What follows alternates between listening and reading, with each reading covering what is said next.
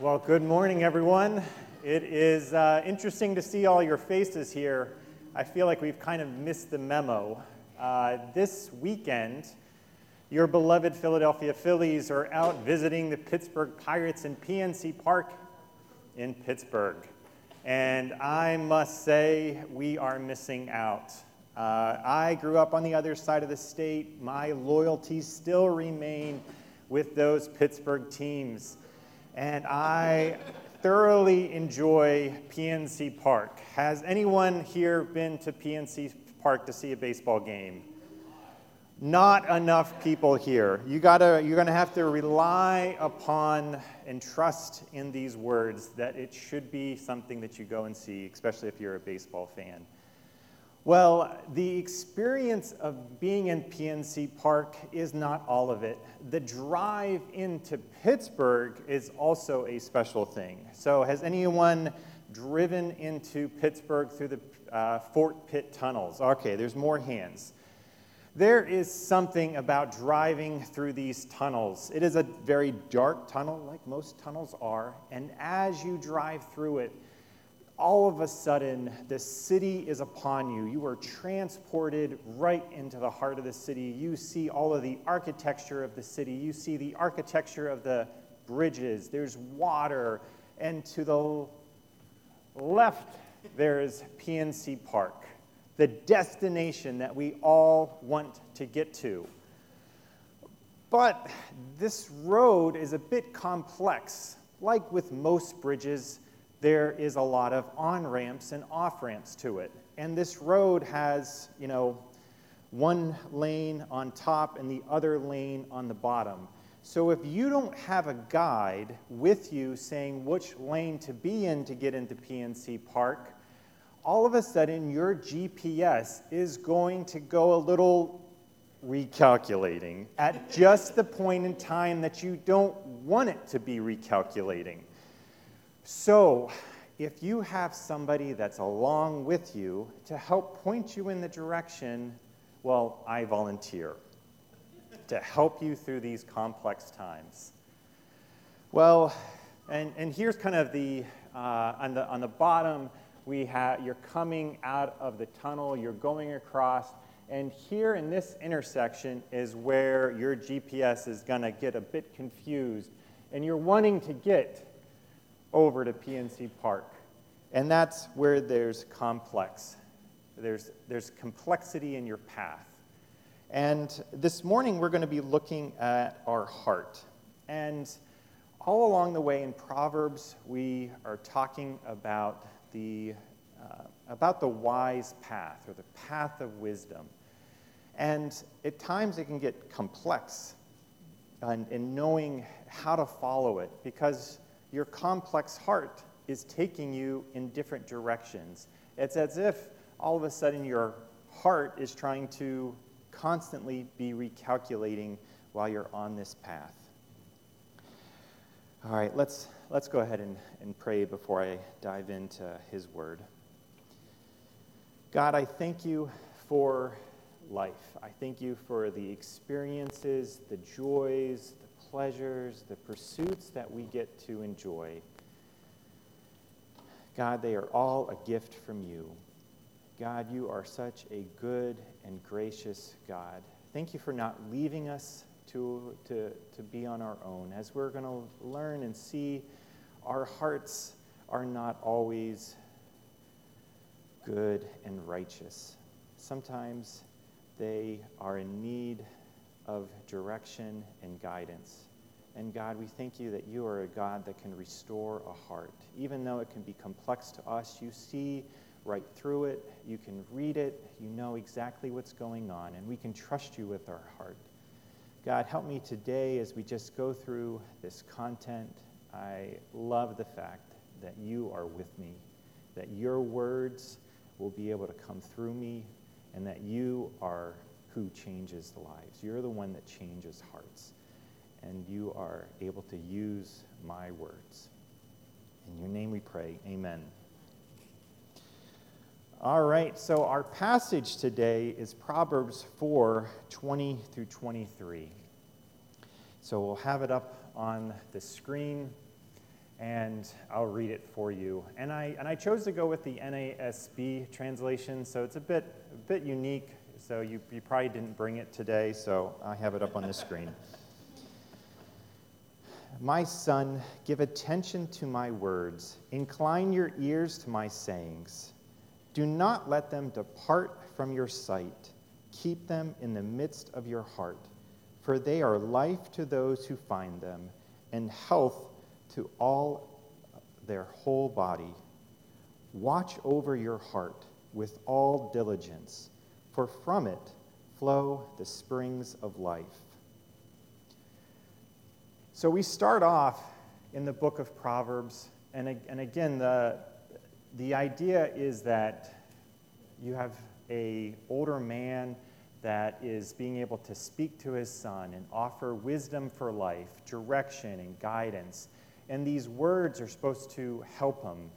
So as a good father, he's trying to get your attention. He's saying, give it to me, and he's also saying, incline your ear. It's like when we get down low, and especially for tall people, it's good to connect with our children and get down low and say, all right, let's talk through this. Let's get eye contact. Let's make sure that we're able to listen in. And what we have here, and again, what we're talking about is the heart. And the heart is being referenced here, and the heart is a bit of a complex thing. Up on the, the screen, we have all these various words that you can find the, the Bible talking about and in relationship to the heart. And it's where we can uh, kind of like store or keep all of these things. It, the heart has a memory, it has a will, it has emotion. You know, some of these things, it's like, okay, yeah, you know, our heart, our emotion, but when you start getting into to passion and values and our personalities, you can see it's a really a deep and complex thing. You have the idea that, you know, you can have good and bad. You can have um, a good passion. You can have bad passions. You can have good character. You can have bad character. You can have good values, you can have bad values. There's all, there's, no matter what they are, they're all stored in the same place. And they're all there. And sometimes they're competing with one another. Sometimes you might have a bad memory of something, of the last time you spoke in public, and the nerves you had, and how your voice kind of cracked at times, and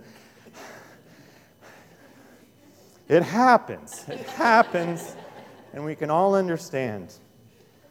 But we also have these desires to, to be, to take a step of faith, to be used by God to do something that's kind of outside of the norm, to, to try to just to let yourself be used as a tool in God's work. It's, you have to vary that tension of what you want to do and what you don't want to do, and what you're good at and what you're not so good at. So our hearts are complex things. Again, if we have something that can go along with us and can be that guide and can help us steer through all of this complexity, we will have a better shot of remaining on this path of wisdom. You know, we, we reference it in church a lot, our hearts, we sing songs. Some of them are just, are so easy to get behind. And other ones, it's, you know, open the eyes of my heart. I don't know about you, but that always has my head scratching of, I never knew my eyes, my, my heart had eyes, but it's something that we sing. Um, But there's, so there's some things that are confusing, and there's some things that we, we really hold on to. We we have it in our our um, our purpose here, and kind of reading backward, Christianity is a matter of the heart. So it's not something that it is just uh, of the mind and of choices and of intellect. There's something that we need to to resonate more with. That intellect and mind, we need to engage our heart in it. all of ourselves, at the core, being engaged in it. And, and that's kind of where that genuineness is encouraged, when you're bringing that core, when you're bringing more than just, you know, the small talk of church, but being able to talk about the deeper things and the struggles and the successes, the um, what you're facing, those prayer requests, that genuineness is encouraged here. And that truly does strengthen people, that when we are able to, to be um, to be genuine with one another. And again, all of it, we're being transformed by God. And I'm glad to be a part of this congregation where it is this caring place, where we can bring our strengths and weaknesses and our best attempts. So again, the heart. But as I said, there is this kind of this mix of there's there's good and there's this bad with our heart. The Jeremiah seventeen, nine through ten. The heart is deceitful above all things and beyond cure. Who can understand it? I, the Lord, search the heart and examine the mind to reward each person according to their conduct, according to what their deeds deserve. So where we see complexity of the heart, God is able to see right through it and understand our hearts. And he is able to see not only just those outward actions, he's able to see what is behind those actions. And that is where you're, you know, for some, they would, we have fear of God knowing what is in our heart. We want to try to hide what is in our heart. We have Adam and Eve after they sinned. What did they do? They went and hid. They didn't want to be seen by God. But this is where the good news comes into play, and when genuineness is encouraged, and that courage to be genuine comes in, because it is God who knows us and still chooses to want to be in a relationship with us and chooses to address the sin in our heart and the things that we're trying to hide. It is such good news that we don't have to hide from him.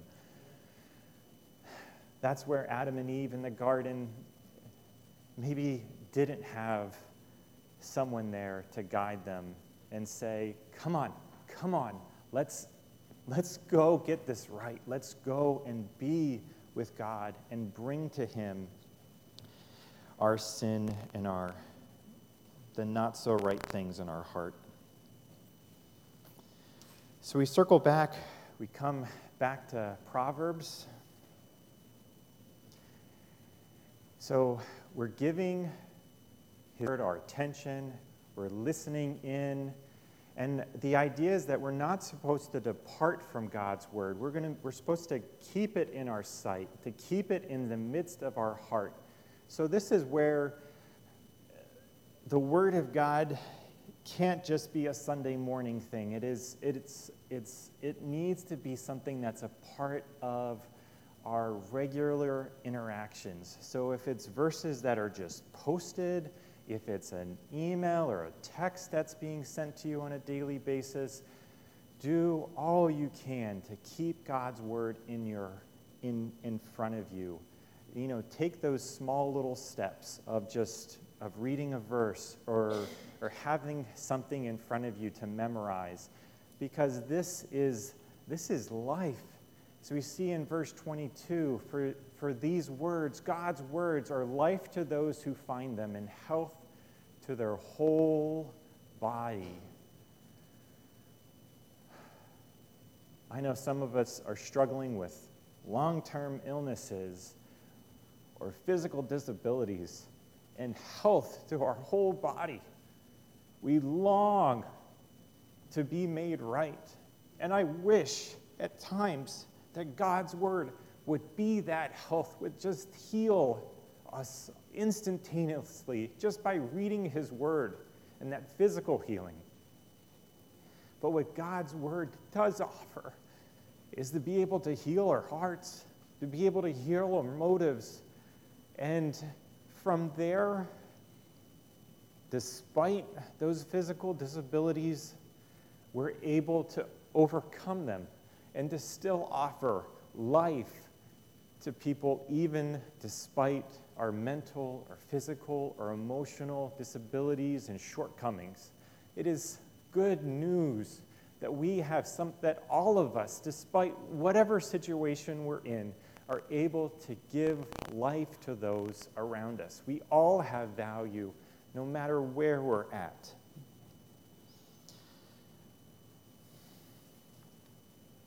Hmm.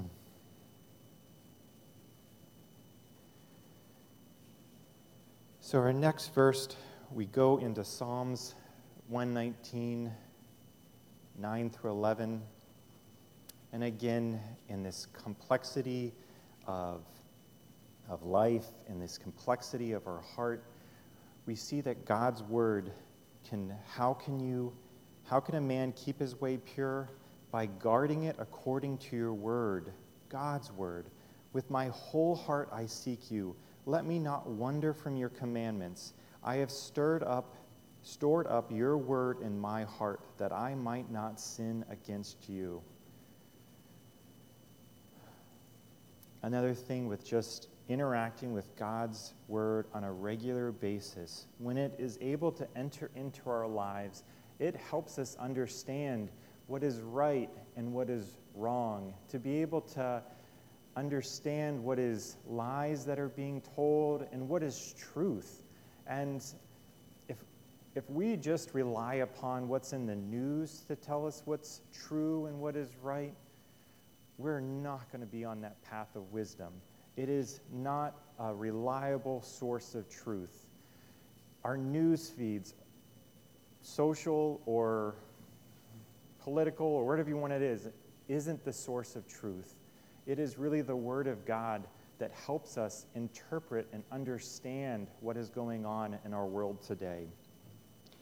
It does bring life, and to store it up in our heart helps us guide us along the path. That path, Psalms one nineteen, one oh five, this was the first verse I memorized as a kid because of Wednesday night programming. But your word is a lamp unto my feet and a light unto my path. In that, in any of the darkest or craziest or most emotional times, God's word is able to light our path.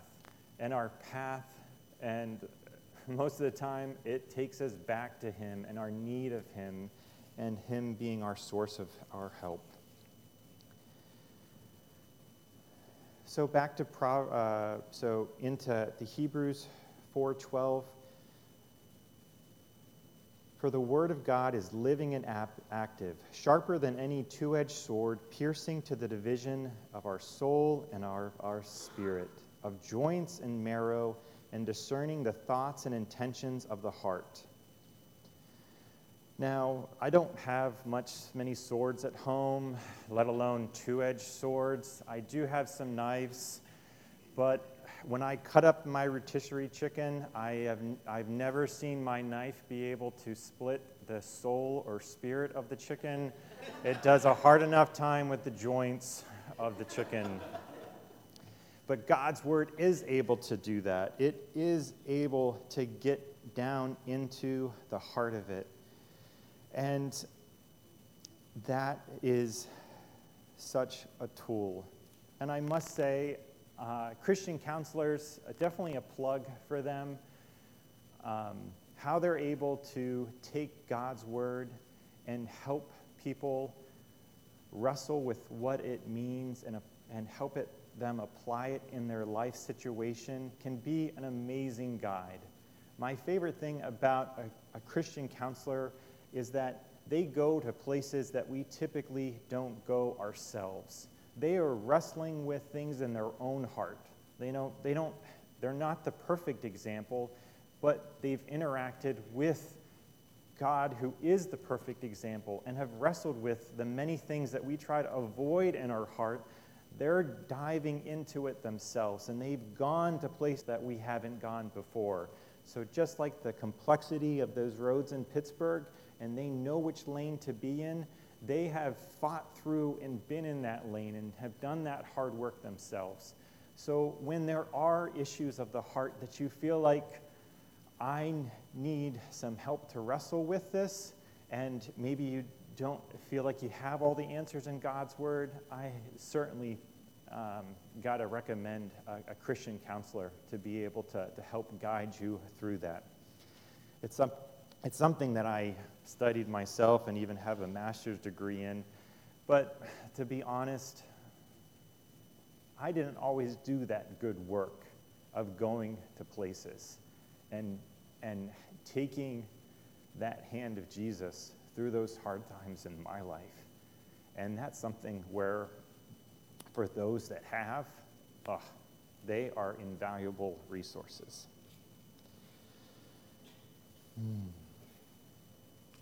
All right, so back to Proverbs now. And uh, here's kind of the, the key verse that, that we have this morning, where to watch your heart with all diligence, for from it flow the springs of life. Now, if you're reading in other translations, particularly the N I V, it said to, above all else, guard your heart. And guarding and watching is kind of used interchangeably. And the idea uh, that we have here is a watch with all watchfulness, a watch with all diligence. And this type of diligence is something that you see a lot with people with uh, food allergies. It's, it's something that you see mothers and fathers, family members, grandparents looking very deeply in the grocery aisle, seeing what the ingredients are, and being mindful of where those ingredients are processed at. So it's not just the ingredients, but it's the machines and manufacturing plants that are producing the food. So you have the idea of the watchfulness.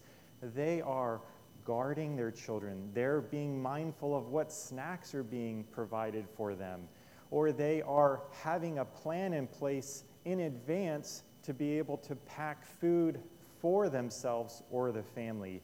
It is a fully engaged thing. This isn't just something that you just have this free freedom of just going with the flow of things. It is a very mindful thing. So the same way, we're supposed to be guarding our hearts. We're supposed to be mindful of what's going to be going in them, what's going to be, uh, what we're going to be interacting with, what it doesn't do well with. And I, I like this word watch, because guard, well, I think I've kind of seen too many kind of like instances where we want to guard ourselves, like avoid any of the situations where we're going to have to be genuine or be out of our comfort zone. We tend to want to, you know, if we, we guard ourselves, we kind of keep ourselves private. We don't, we're not genuine.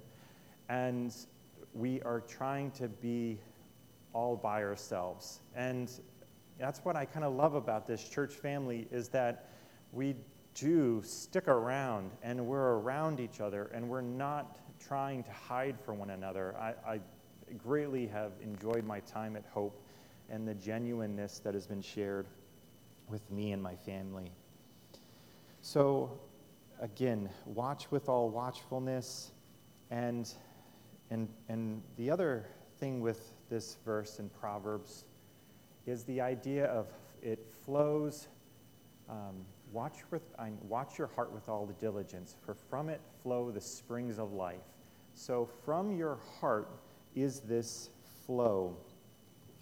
So this next picture is a spring. It is a spring that I grew up as a little boy in Punxsutawney, Pennsylvania. This is a spring that my family could go to and fill up jugs of water and would have that fresh spring water. And this spring, I visited it about three years ago. I wanted to see, is it still running? And certainly it is. And as a kid, it's a mesmerizing thing to be around running water. And because like you get told as a kid, okay, turn off the faucet or, you know, put away the hose. Well, this spring is a constantly flowing source. And as a kid, I was always drawn to it and wanting to play with it. You know, could you imagine splashing in it or filling up endless buckets of water? Uh, you could have all sorts of adventures with this. Sadly, it is about three inches from the road, so it's not a good place to play. But these are country roads, so you probably don't have a car passing for another twenty-five minutes. So it could have worked, but still it was never really allowed by this little toddler. But this idea of a spring of water, it is an abundance, and it's a flowing, it's constantly moving. It's very different than, a, you know, when we think about uh, Bible times and having this well and having to, to, to pull up water, or it's kind of looks kind of stale or stagnant or not moving. This, a spring of water, has great value, and it is refreshing, and it is purified, and it is a very much a valued thing.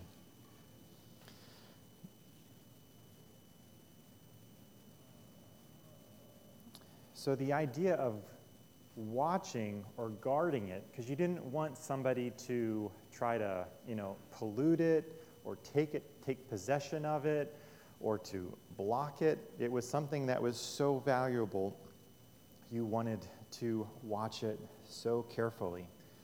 But it is the idea of it. It was flowing out of you, just like, you know, our hearts in us are pumping that blood, and there's that flow. Very much this imagery of our hearts and this flow of life coming from it. And the idea of water coming out of it and um, is very similar to the words and the actions that are coming out of our heart. In Luke six forty-five, Jesus says, "For the mouth speaks what the heart is full of." In Mark seven twenty-one, so he talks about our words coming from our heart. We also have our actions coming from our heart. And Jesus is addressing some um, an issue with washing our wa- the Pharisees wanting to wash their hands versus, you know, eating first, and adding on to all of these, um, the lifestyles that were supposed to be uh, lived. And Jesus says, what comes out of a person is what defiles him. For from within, out of our heart of man, come evil thoughts, sexual immorality, theft, murder, murder, adultery, coveting, wickedness, deceit, sensuality, envy, slander, pride, foolishness. Ooh. Sometimes it's not the best stuff that's coming out of man's heart. And just before we get into thinking, well, thankfully that's not coming out of my heart, when we look at the next verse, we see that James has us covered, that if anyone then knows the good that they ought to do and doesn't do it, it is sin for them. So we look at this list of sins and go like, oh, that's not coming out of our heart. We're not doing those things. But James adds in, well, there's these things that you're doing, but then there's things that you're not doing. And if you're not doing it, it is still sin. And in God's eyes, there's no, all sin has consequence of death. And we all need to be restored through Jesus to have a right relationship with him.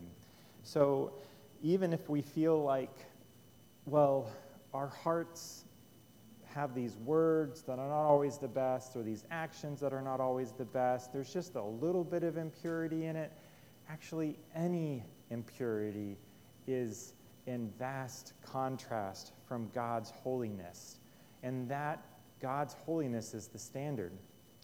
But this is where it is such good news that God doesn't just turn his eye to our sin or makes us memorize so much scripture that it makes us pure. No, it, none of that works. It's all through what Jesus does, did on the cross, that we're able to have that righteousness and that purity and the cleanliness that we need before God.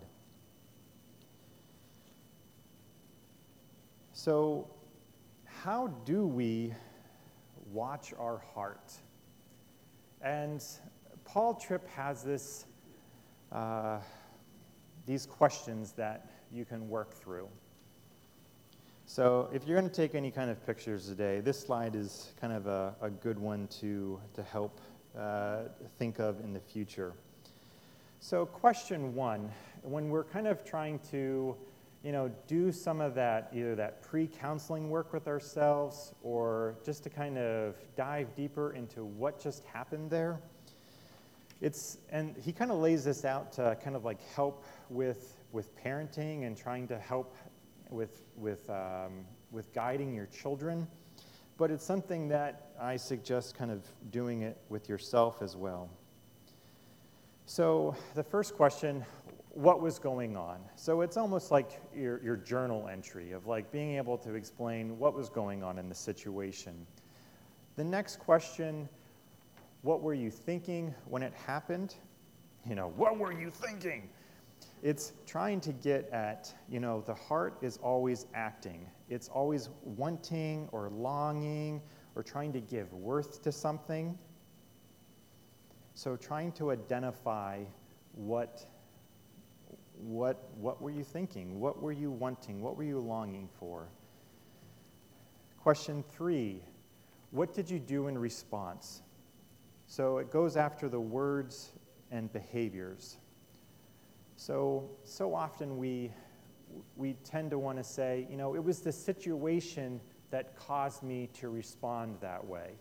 You know, it was that that deadline that my boss gave me that made me so mad, so impatient, so angry, and it carried over to when I got home. It was my boss and that deadline that caused me to respond this way. When really it's, what we see, it's really what's in our heart. It's our heart that is causing us to respond this way. Our heart didn't want this deadline. Our heart didn't want that pressure. Our heart didn't want these controls put on us. So it's our heart trying to push back against them and grab for that control. The next question, why did you do it? What is the mo- motives or goals or purposes behind them? And what was the result? What was the consequences? What was the result or the, or the harvest from it? So you might be wondering what that little colorful little piece of candy there is. That is a nerd cluster. That is a gummy, sweet gumminess surrounded by a crunchy, sweet, fruity nerd. Nerd clusters. They're a glorious invention. When I was, when my kids went trick-or-treating, I got to experience my first Nerds cluster. They shared it with me. I don't remember which one it was. It was the glory, glory of the Nerds cluster that makes me not remember. But after my, my sweet wife got a humongous bag of Nerd clusters to share at V B S, with her with her group, but then forgot to give them to the group afterwards, so they were home. And when I saw the bag of nerd clusters, I remembered back to that joy of having that first one. So what was going on? This is what was going on. And I am a tall person. My kid's not so tall. I like to hide things up really high where they can't reach. In our kitchen, there is cabinetry, and there are potted plants up above. And that pot didn't have any plant in it, so I put the bag of the nerd clusters in the pot of partially dirt and now glorious nerd clusters, knowing that nobody would know they were up there and that I would be able to have it myself. So what were you thinking when it when it happened? Well, I wanted all of them. I I have a way about candy. I like, when I ate my nerds, I wanted all the purple ones because I wanted the flavor of grape. Then I wanted to eat all the red ones. This is a really a science, and you're seeing my heart right now. I'm being genuine and open that I love to separate and have a very orderly thing. And watching somebody just pop it in their mouth, well, well, that's one experience, and I'll have that too. If I have so many of them, I can experience it in all the, the various glories. So I wanted them all to myself. So I was thinking about me, and I hid the candy. And I must say, there are certain times that I watch my kids' eyes look up at the skylights, which caused a reflection at my angle to see the nerds clusters on top. These were things I thought of, and I hoped that they didn't see my see me out. My wife knew they were up there. She didn't spill the beans that I was hoarding them. And I wasn't feeling so good about them. They, as the result, you know, some things in life are meant to share. And I think it's really the wisdom of God that when you keep something to yourself and you hide something, you care more about hiding it than you are able to actually enjoy it. You had to be very secretive of when you enjoyed it, and you couldn't just say how good they were. So anytime my kids interacted or had a chance to get gummy clusters, it was a bit awkward because I knew we had a lot of them at home, and I was saying no to them in the moment, but I could have given to them at home. So yes, and I know the joy of being able to give them because eventually God worked on my heart, and I did share one pack with, um, I did share, I did share them with, with Addie. And we did have a moment, and it was the best bag I had because we both got to enjoy how we ate this nerd cluster. I spent way too much time on this, but it is, it, in all seriousness, as we've seen, hiding and not sharing and thinking of ourselves is sin. And I make light of it, but it is still stuff that separates us from God. God in his holiness and his righteousness and his goodness, he shares it. He gives it to everyone. And I was not following in the example of our, of our Lord. I kept them to myself. I am in need of a Savior. I do not have the righteousness of Christ. My heart does not is, is not a healthy heart. It is a complex heart. And I need the work of Jesus in it.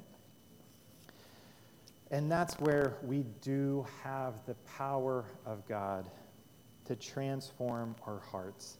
In Ezekiel thirty-six, twenty-six through twenty-seven, I will give you a new heart, and I will put a new spirit in you, and I will remove from you a heart of stone and give you a heart of flesh. And I will put my spirit in you and move you to follow my decrees and to be careful to keep my laws. God can change hearts. What good news it is. It is not this sermon that's going to change any hearts. It is not our efforts to try harder, to memorize more, to, to, to be mindful of what influences we're around. It's really that's God that's going to be changing our hearts. And Jesus says in John twenty, uh, John seven, thirty-seven through thirty-nine, on the last day of the feast, the great day, Jesus stood out and cried out, "If anyone thirsts, let him come to me and drink. Whoever believes in me, as the scripture has said, out of his heart will flow rivers of living water." Now this he said about the Spirit, whom those who believed in him were to were to receive, for as yet the Spirit had not been given, because Jesus had not been glorified.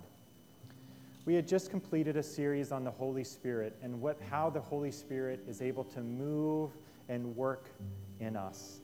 And he is able, and and, and we have him to be able to rely upon as that guide. In those complex journeys and paths that we find ourselves on, He is able to guide our complex through heart through this complex path to Him.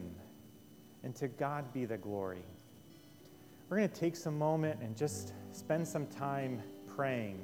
And if you haven't found, if you don't feel like you've really been watching your heart, we're going to take some time and reflect and ask God to guide us through that process of guiding your heart, just to get things started for you through the rest of this day and this week of reflecting upon what is coming, what is flowing from our heart.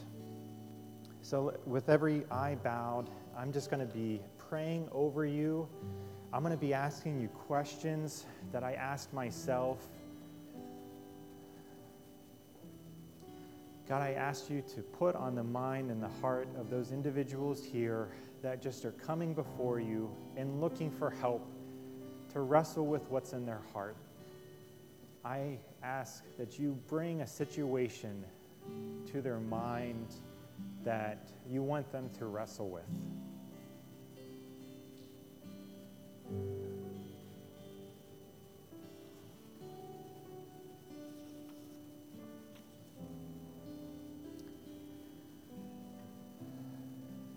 God, I, I pray that they're able to, uh, to wrestle and think through the things that they were doing. What were they trying to achieve in that moment, in that situation?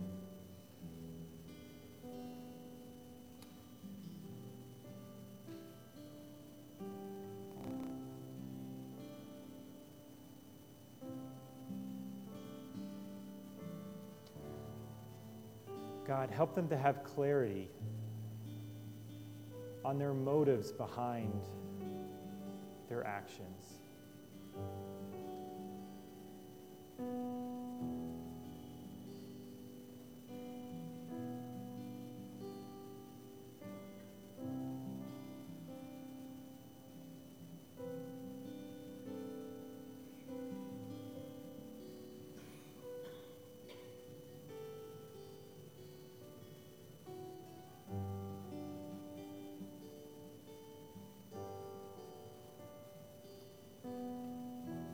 God, give them the humility and the wisdom and the courage to confess.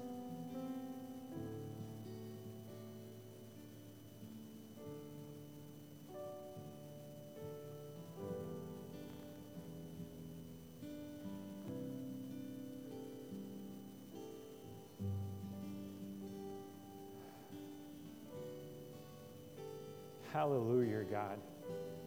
Your mercies are new every morning. Grace abounds from your heart. It flows out of you. Love, compassion, and patience has no bound. There is an abundance of it. It does not stop flowing until the day that you will make all things right.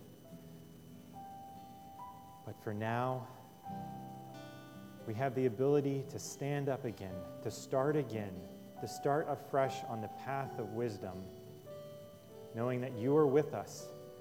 And you know that we will stumble yet again, and there will be yet another moment where our, the complexities of our heart, the sin in our heart, will have us stumble. But you will be there to pick us up again, and to pick us up again, and to pick us up again, and to address the consequences of our sin. What good news that we have. You are never done with us. You never give up on us. You are our God. And what good news that is.